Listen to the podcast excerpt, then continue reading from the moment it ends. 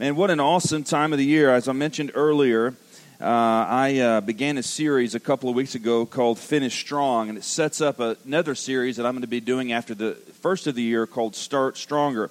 And so last week I provided for you one of these little rubber bracelets, and we all admitted it's still a little cheesy to do rubber br- br- bracelets. Uh, but I went for it and I ordered some, and, uh, and I've got some left over. If you didn't get one, they're on the table outside by the blue box. And so I've been wearing mine, and I try to keep the, the finished strong side pointed forward and, and where I can read it so I can remember that uh, I have an opportunity here as we get to the end of 2018 to finish strong and to, to live the kind of life where I'll, as I look back on 2018, be proud of at least how I finished, right? I mean, we've all had ups and we've all uh, had difficulties this year, and uh, here's an opportunity in the last few weeks as we're celebrating the birth of Christ in this Advent season to finish strong. All right, so look to your neighbor and say, finish strong. Oh, come on, come on. It's going to be good. I can tell you, you're going to have to wake up. This is a season of invitation. Raise your hand if you've been invited to a party of some sort in the last few weeks. Raise your hand. A Christmas party, holiday party, staff party, uh, some other kind of birthday party. If you have a birthday in December, raise your hand if you have a birthday in December. It's hard to get people to come to your party, isn't it? Because nobody, everybody's like, who cares? The Christmas is coming. You were born, big deal. Jesus was born. And, um, which I know is personal for all those of you that were born in Christmas. It's funny, at our office, all but one of the people that office near us have a birthday in December. And so it's very sensitive right now that we celebrate all of them and very carefully. So we're going to do that. Andrew's birthday is this week, by the way. They don't care. They, know, they just do not care. They do not care. So, anyway, this is a season of invitation. And we love to think about invitation because the miracle of the birth of Christ is that it signals an invitation by God for all people into his presence. The miracle of the birth of Christ is that it signal, signals an invitation by God for all people into his presence. And the prophet Isaiah has said in these first few verses of this beautiful uh, writing that God is inviting people, which is what we're talking about today. We're going to talk about inviting always. And I'm actually not going to focus as much on you inviting other people as much as we're going to look at what Isaiah says about how God has invited you. Because what I believe is that the more fully you comprehend that God has invited you, and what that means, the more easily you will and more gladly you will invite others. I won't have to beg you to invite people into your life, into your faith, and into the life of the church if you are really gripped in your heart by how amazing it is that God Almighty has whispered to you, Come. And so that's where we're going to be this morning. So uh, there have been in, in the history of Christianity some pretty amazing people who have accepted God's invitation into a relationship with Him and as a result been really great at inviting others. One of those is a man by the name of William Carey. Grabbed a picture of him off his Instagram. And, uh, and this is what he looks like in case you're curious. William Carey is one of the greatest inviters in Christian history. He's called by some the father of modern missions. He was an Englishman whose passion to invite others compelled him to take his family to India, where he would spend 41 years inviting others to Christ. And what's remarkable about his life is that he stayed faithful to the call to invite, although he faced tremendous difficulty. Illness racked his family, and loneliness and regret set in along the way. And he said these words I am in a strange land. No Christian friend, a large family, and nothing to supply their wants. But in the midst of it all, he also retained hope and said, I have God, and in his word is sure. He was passionate about being invited into a relationship with God and how that meant he ought to go forward, invite others who did not know and love God. And he was a little disturbed by how so many Christians neglected this responsibility, and he wrote this essay called An Inquiry into the Obligations of Christians to Use Means for the Conversion of the Heathens. Real catchy, right? it's like, wow, that's gripping. An inquiry into the obligations of Christians to use means for the conversion of the heathens. He argued that the great commission that Jesus gives us in Matthew chapter 28 which is to go into all the world and make disciples, applies to all Christians at all times. And he had a problem with the fact that so many people who followed Christ ignored those that don't. He said these words Multitudes sit at ease and give themselves no concern about the far greater part of their fellow sinners, who to this day are lost in ignorance and idolatry. William Carey was a man that understood once you've been invited into the presence of God, which we're going to look at how God does this through the words of Isaiah, Isaiah in just a moment, that it meant that he ought to go forward and invite others. And on uh, May 31st, 1792, he gave this, this talk just before the formation of this um, significant missions organization. He gave a talk, and, and out of it, he talked uh, in, from Isaiah chapter 54, which gives us a little bit of context for Isaiah chapter 55. And he argued that this text, Isaiah chapter 54, verse 2 and 3, is a great missionary text. It compels us to go forward and invite others because we've been invited in. He was gripped by it. So, Isaiah chapter 54, verses 2 and 3, quickly. Enlarge the place of your tent. It's Isaiah the prophet speaking to Israel after the, the time when Israel is returned to a right relationship with God. It's after the promised Messiah. Okay, so the prophet Isaiah is speaking to Israel about what's going to happen in the future. So this is about the part in the future after God begins redeeming them through Christ. Okay? So it says, Enlarge the place of your tent and let the curtains of your habitations be stretched out. Hold not back. Lengthen your cords and strengthen your stakes. In other words, spread out among people. For you will spread abroad to the right and to the left, and your offspring will possess the nations and will, and will um, be people in the desolate cities. So, William Carey was gripped by this reality that the gospel of God, the good news of God, meant that God's people, in this instance Israel, and ultimately all those that are God's people through Christ, are going to spread out to every nation and going to plant themselves in the lives of those who have not yet responded in faith to who God is through Christ. So, this sets the stage a little bit for this passage in Isaiah chapter 55, where we see so beautifully this. The invitation to experience God's love is for everyone. So, come, buy, eat, and enjoy with others. What a great sermon topic for Christmas time, right? The invitation to experience God's love is for everyone, for you and for me and all those that are in our city. So come, buy, eat, and enjoy with others. Debbie uh, read that so beautifully. And there's two types of invitations as we think about this invitation of God that Isaiah speaks of. The two types of invitation are this there's, there's an invitation like, uh, like this place is inviting, like, um, like a space, right? Like a, your favorite restaurant. One reason you like going there is because it's inviting. Or maybe, hopefully, you feel like this place is inviting as an environment. There's another kind of invitation where it's like a special event, right? You've been invited to a special event. As I mentioned to you earlier, this is a season where we're invited to a lot of special events.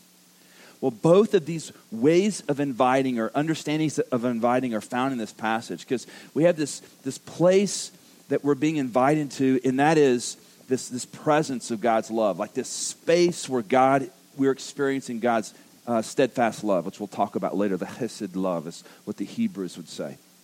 And then we're also uh, invited into this special event where God has made a promise to you. There's an actual event that God is inviting you to, and that is the event of you recognizing that you need His presence in your life and hearing that you can enter into God's presence through salvation in Christ. Okay, so there's there's two types of events, and then there's also in this passage two types of people being invited, and every one of you fall into one of these two categories. Two types of people. The first type of person is talked about in verse one.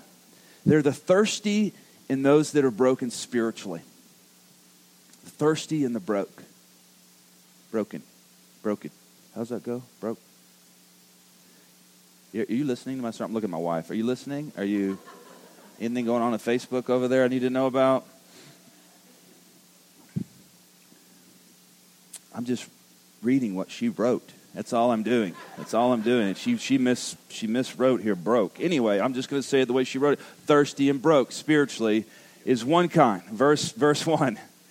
The second kind is those that are broken in the sense that they do not recognize their spiritual poverty and they're, they're, they're ultimately relying on their self sufficiency. Look there in the verse. Do you, have, do you have the verse open? Isaiah chapter 55, verses 1 and 2. Verse 1 He who has no money, come. That is, that is somebody that doesn't, I mean, it can, it can mean uh, literally like poor. But really, the, the meaning here, I think, is more about people that recognize their poverty spiritually. They recognize that there is a need. Some of you are here today and you recognize that you're spiritually impoverished.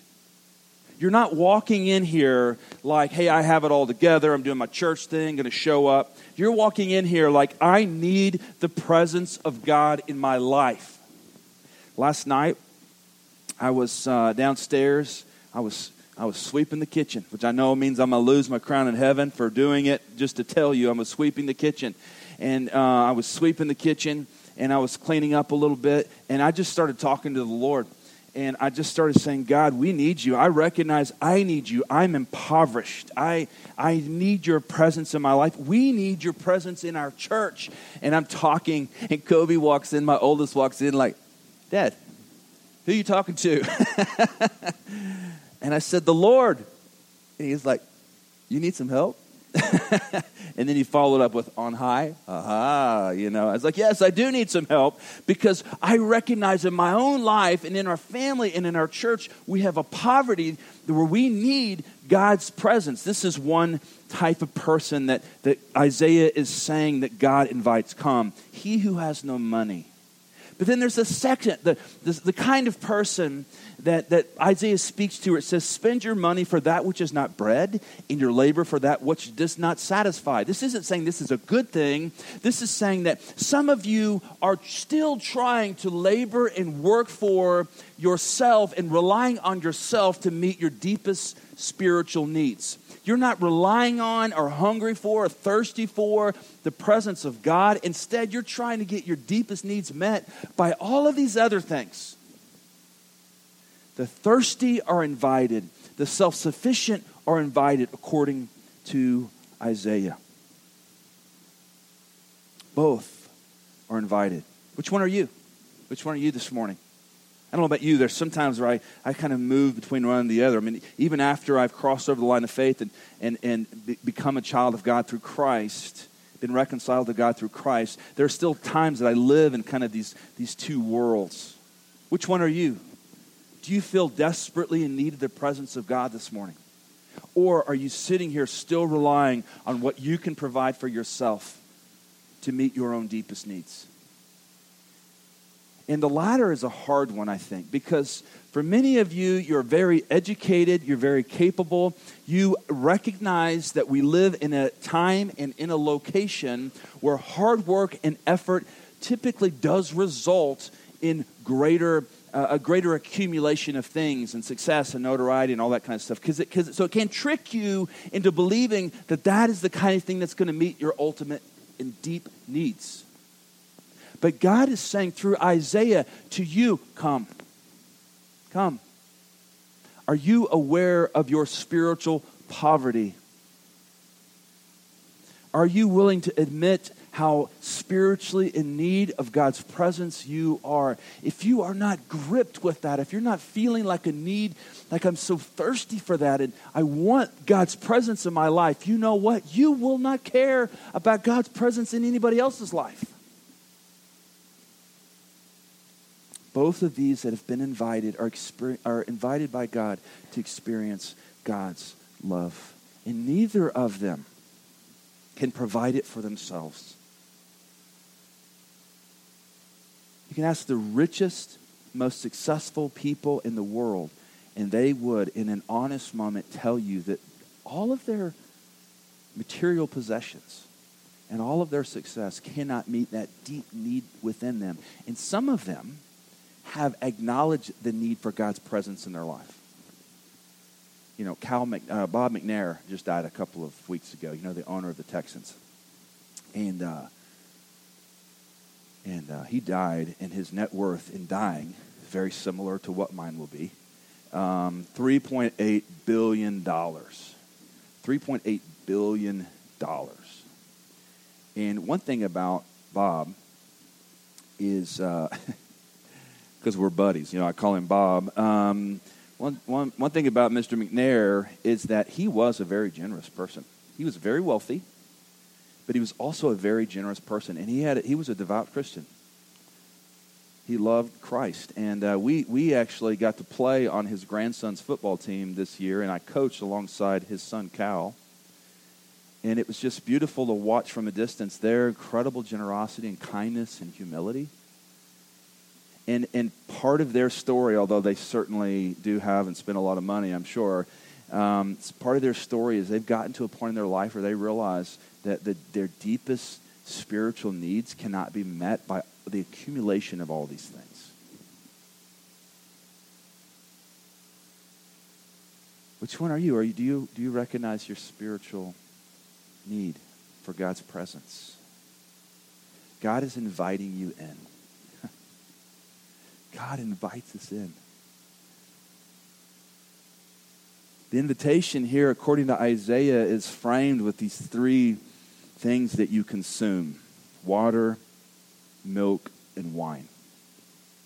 He says there in verse 1 Come, everyone who thirsts, come to the waters, and he who has no money, come buy and eat. Come buy wine and milk without money and without price. I'm a little indebted to John Piper about uh, understanding what these three words mean here as I share them with you. But what we think is that water represents refreshment. You know, when you're most thirsty, I mean, most thirsty and most desperate, you're most dehydrated, the most on the edge of losing your life. Is it a Coke that you want?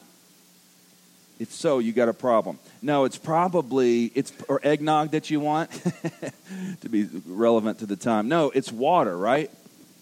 You can live without Coke and eggnog and, and all those other things, milk and, and uh, even wine, uh, believe it or not. Uh, but you cannot live without water. And so, if that's the point you're at when you're the most desperate and you want God's presence in your life, God is saying through Isaiah, Come, come, and there is water and is refreshing. Psalm chapter 23, verse 2 and 3 says, He leads me beside, beside still waters, He refreshes or restores my soul. God invites you this morning to receive refreshment, restoration, to be revived, to receive a new beginning. So we have water. Then we have milk. Milk is different than water, right? Milk is the kind of thing that, that we consume because uh, we, we need nourishment. We need to grow and become stronger. I mean, you can drink water to survive, but you need something with some nutrients in it to get stronger and to become more healthy, right? God says, Come. There is a milk in the presence of God that can take you from just surviving to actually thriving and growing and become, becoming stronger. And there's, then there's the wine. Um, the wine represents this need, this human need for exhilaration. Something happens when you drink wine. You relax and you maybe get to enjoy things more than you normally would. We want to do more than just live and die, right? We want to be strong and stable, which happens because of the milk, but that's not all we need. We also want to, to live lives of exhilaration. We want to be willing to shout and to sing and to dance and to play and to run and jump and laugh, right?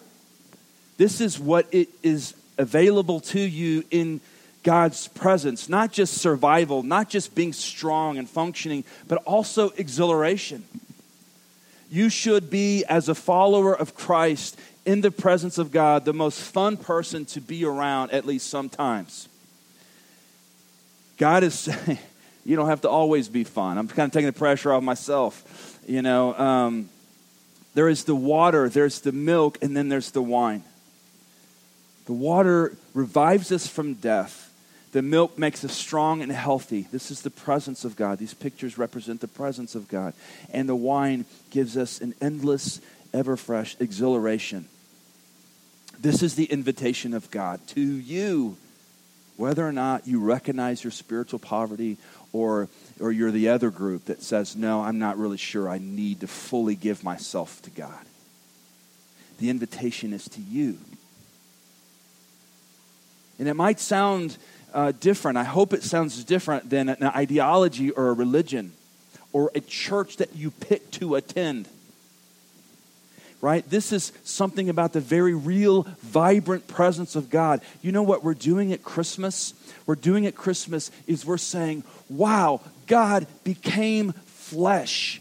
He was born as a baby, grew up to be a man who laid his life on a cross and died, and then was raised from the dead, giving us the hope of new life. And now we live in this time where we anticipate the day when God will return, not as a baby, but as a victorious king.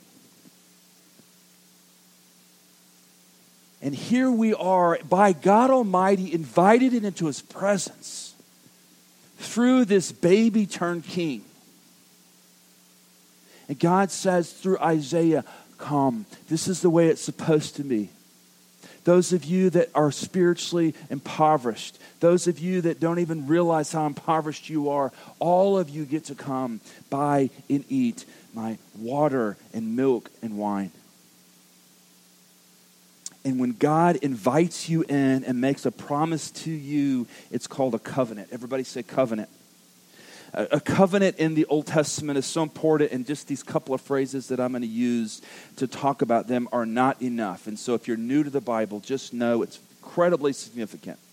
But a covenant is a promise that will not be broken. So, when God makes a covenant to you, and Isaiah is saying, that God makes an invitation and then he makes a covenant of steadfast love. It's this word hesed, which is a Hebrew word representing the kind of love where God gives it to you regardless of what you do for him. It's the kind of love that's steadfast and sure. It's the kind of love that when Israel, in their history, when they struggled to believe that God was really present in their lives, they would remind themselves of God's Hesed love and how it was demonstrated in the Exodus, which is the event where God delivered them from 400 years of slavery into a new land. The Hesed love is what you're invited into. So when you get into God's presence, He makes a contract with you that has nothing to do with you. It's not to do with whether or not you continue to be a good person after you enter into this contract with Him. God's love for you and his presence and welcoming presence for you is so loving and so strong and, and, and overwhelming. And some of you are thinking, I don't know about that. I don't know about that, that message of grace because I'm afraid if people think they don't have to do something to earn it, that they might not, not actually live it. Here's my contention. If you will understand how much God loves you, and how amazing it is that the God of the universe invites you in, so much so that he became flesh in the form of a man and died on a cross and was raised from the dead. If you will be gripped by that, no one's going to have to beg you to love and obey God. When you come to God, He binds Himself by an unbreakable oath to pursue you with goodness and mercy all the days, right into eternity with ever refreshing water and ever strengthening milk and ever exhilarating wine forever and ever. Which brings us to a very practical question How do we get these benefits? So, these three verses, there's something happening here in the Hebrew language, which is the original language that it was written in. Of course, we're reading it in English. But there's 12 imperatives. An imperative is a command. So, it's a non negotiable, it's a command just imagine uh, that these are 12 uh, words or 12 um, uh, verbs with an exclamation point at the end of them. There are 12 of them. So I'm going to actually read the passage again and I'm going to point them out to you. Here they are Come, who everyone who thirsts, come to the waters, number one. And he who has no money, come, number two. Buy, number three. Eat, number four. Come, five. Buy wine and milk, six. Without money, without price. Why do you spend your money for that which is not bread, and labor for that which does not satisfy? Listen diligently to me, number seven, and eat what is good, number eight, and delight yourselves in rich food, number nine. Incline your ear, number ten, and come to me, number eleven. Hear that your soul may live. This is the presence of God. You're commanded to come into his presence. So, why would you not accept that invitation? And when you come into his presence, there's actually kind of four steps laid out here. You, you hear the inviting voice of God through the prophet uh, Isaiah. He says, Come, buy, eat, and enjoy. And this is what the Bible means by faith. You come into the presence of God, you accept his presence in your life. And you say, Russell, you don't know how bad I am or what I've done. And I would say, I don't, but God does. I actually do know some of what you've done because I follow most of you on social media. But anyway, that's another story. All right, so, and, uh, but, but God knows. God knew what Israel was going to do to reject him, to worship false gods in his temple. But yet God invites them in. God says, You get my love, the kind of love that is steadfast and never moving and never shaking, and it will be like water and milk and wine to you. This is the invitation of God. And everybody in this room is at some point in this continuum. Everybody is one of these two people, but, but everybody's at one point in this continuum. You're either the person that's hearing for the first time, hey, you, you're invited by God into his presence. And the way you enter his presence is some, some, somebody's got to deal with your sin, which keeps you separated from God. And that someone is Jesus who died on a cross. That's the Christian gospel. He died on a cross so that your sin could be forgiven, so that when you hear God say, Come, you can come to God, not as a sinner separated from God, but as a righteous child of God. Your sin has been erased, not covered up, erased because of the blood of Christ.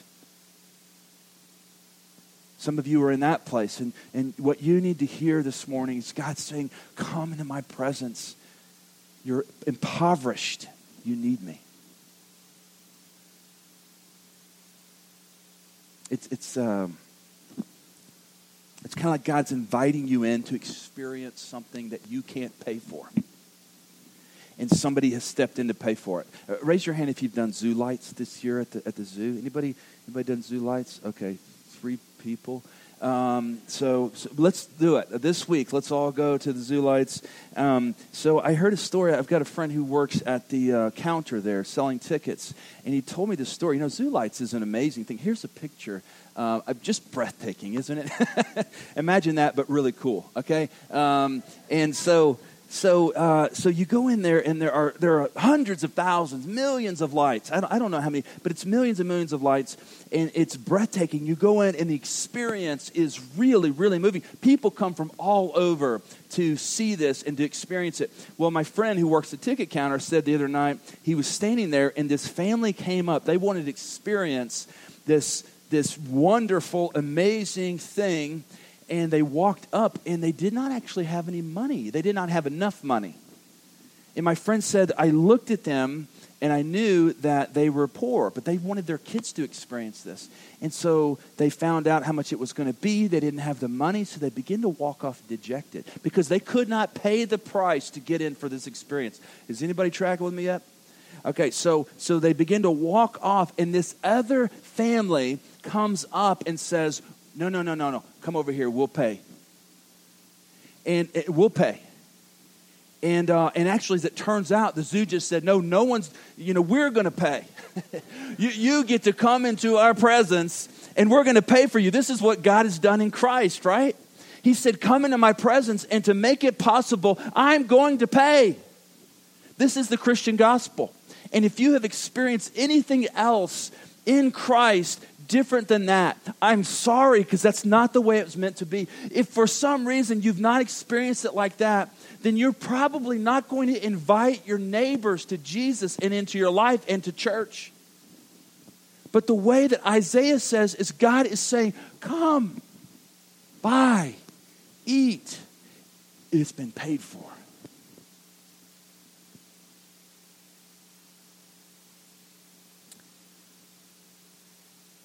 If you have experienced God in this way, then we must invite others, right?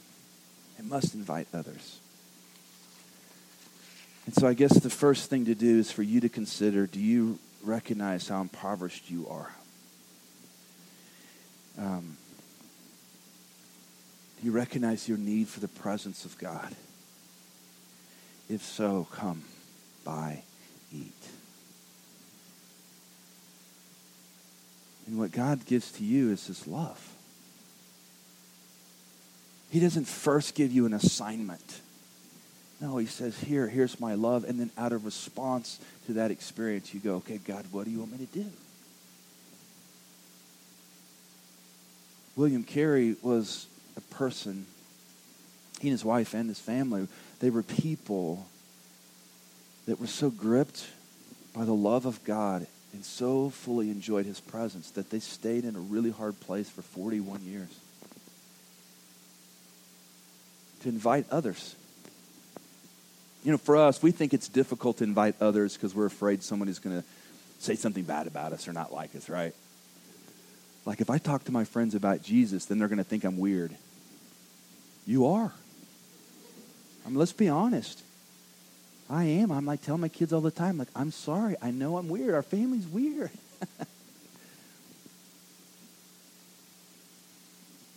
William Carey lived in this hard place for 41 years, and it wasn't at a time where a lot of people were doing it. I mean, it wasn't there wasn't a lot of support via the internet. He was there, and he was he was he was grinding and and starting his own organization. And do you know this? It took seven years before anybody came to Christ.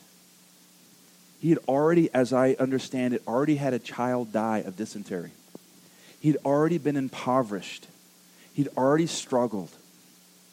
He'd already suffered and he stayed and remained faithful, inviting people, and then seven years. And you would say, well, then at that point, then just thousands and thousands come to Christ? No. He was there for 41 years and he only saw 700 converts. And I say only, not really meaning to degrade what he's done, but 700 converts in a nation of millions. But he was faithful. Why did he stay? Because his experience of joy in this life wasn't in this life, it was the presence of God. So he continued to invite others, and he said things like this, which have shaped missions and, and, and ministries that invite others for all these years. He said, Expect great things from God and attempt great things for God. This is the way of Christ. God invites you to come. Will you come? And then will you be so gripped by the love of God that you'd be willing to get out of your comfort zone and invite others. And here's a great next opportunity invite him next Sunday or invite him to Christmas Eve. So, next Sunday, we're going to make it a Christmas type service that's going to really be great for you to invite people to. And then Christmas Eve, we've been posting signs uh, on the Jackson Hill Bridge. I don't know if they're still there. They may have been taken down by now, but, but Andrew went out there in the darkness of night and hung these signs. I wasn't going to do it because I didn't want to get arrested. But Andrew, he's a rebel. Um, and, and we're saying community Christmas service. And so, what we need you to do is invite people. If you live near here or Midtown or Rice Military or wherever, we need you to invite people to come. And you, you know what? Most people you're going to invite are not going to be able to. Let's just be honest about that. But maybe a few will come. Maybe a few will come. And then what we need you to do is to show up a little early. That way, when they do come, there can be people in the room. I'm kind of like kidding, not really.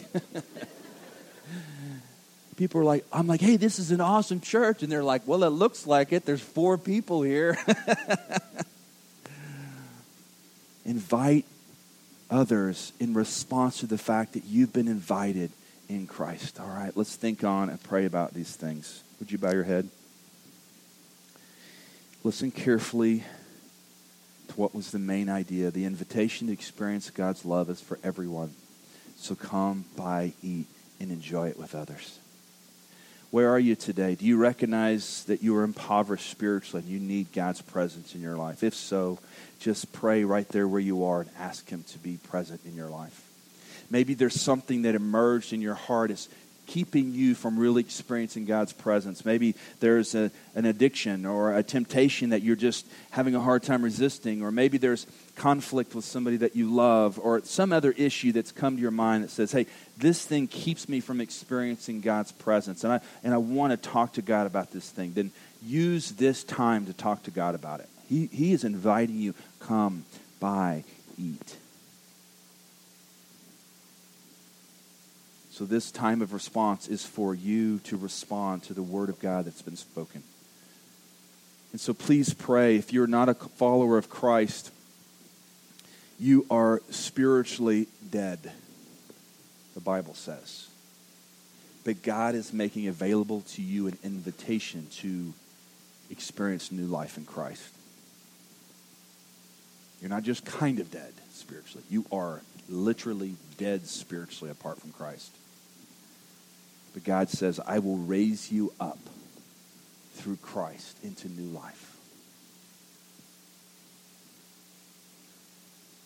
For those that are struggling or those that are feeling like, hey, I've been on the water, but I need some more milk, and then just talk to God about that. Maybe others of you are feeling like, your Christian faith has gotten a little boring and dry, and what you really want from God is the, the exhilaration of His presence that's like stirring in you a passion to live for Christ. All of that will come from God. Just ask Him. God Almighty, we love you, and um, we just ask God that your presence would be real. God, I, I uh, just told them all that you're inviting us into your presence because that's what your word says through the prophet Isaiah. And so, God, what we really want is, is a, just your presence in our hearts in these moments of response. And we want your presence in the, in the community of the church, the people. Again, I'm not exactly sure what that means or what that looks like, but I pray, God, that as we're responding, as we're taking the Lord's Supper, as we're confessing sin, as we're praying alone and praying for one another, God, that, that you would do what only you can do.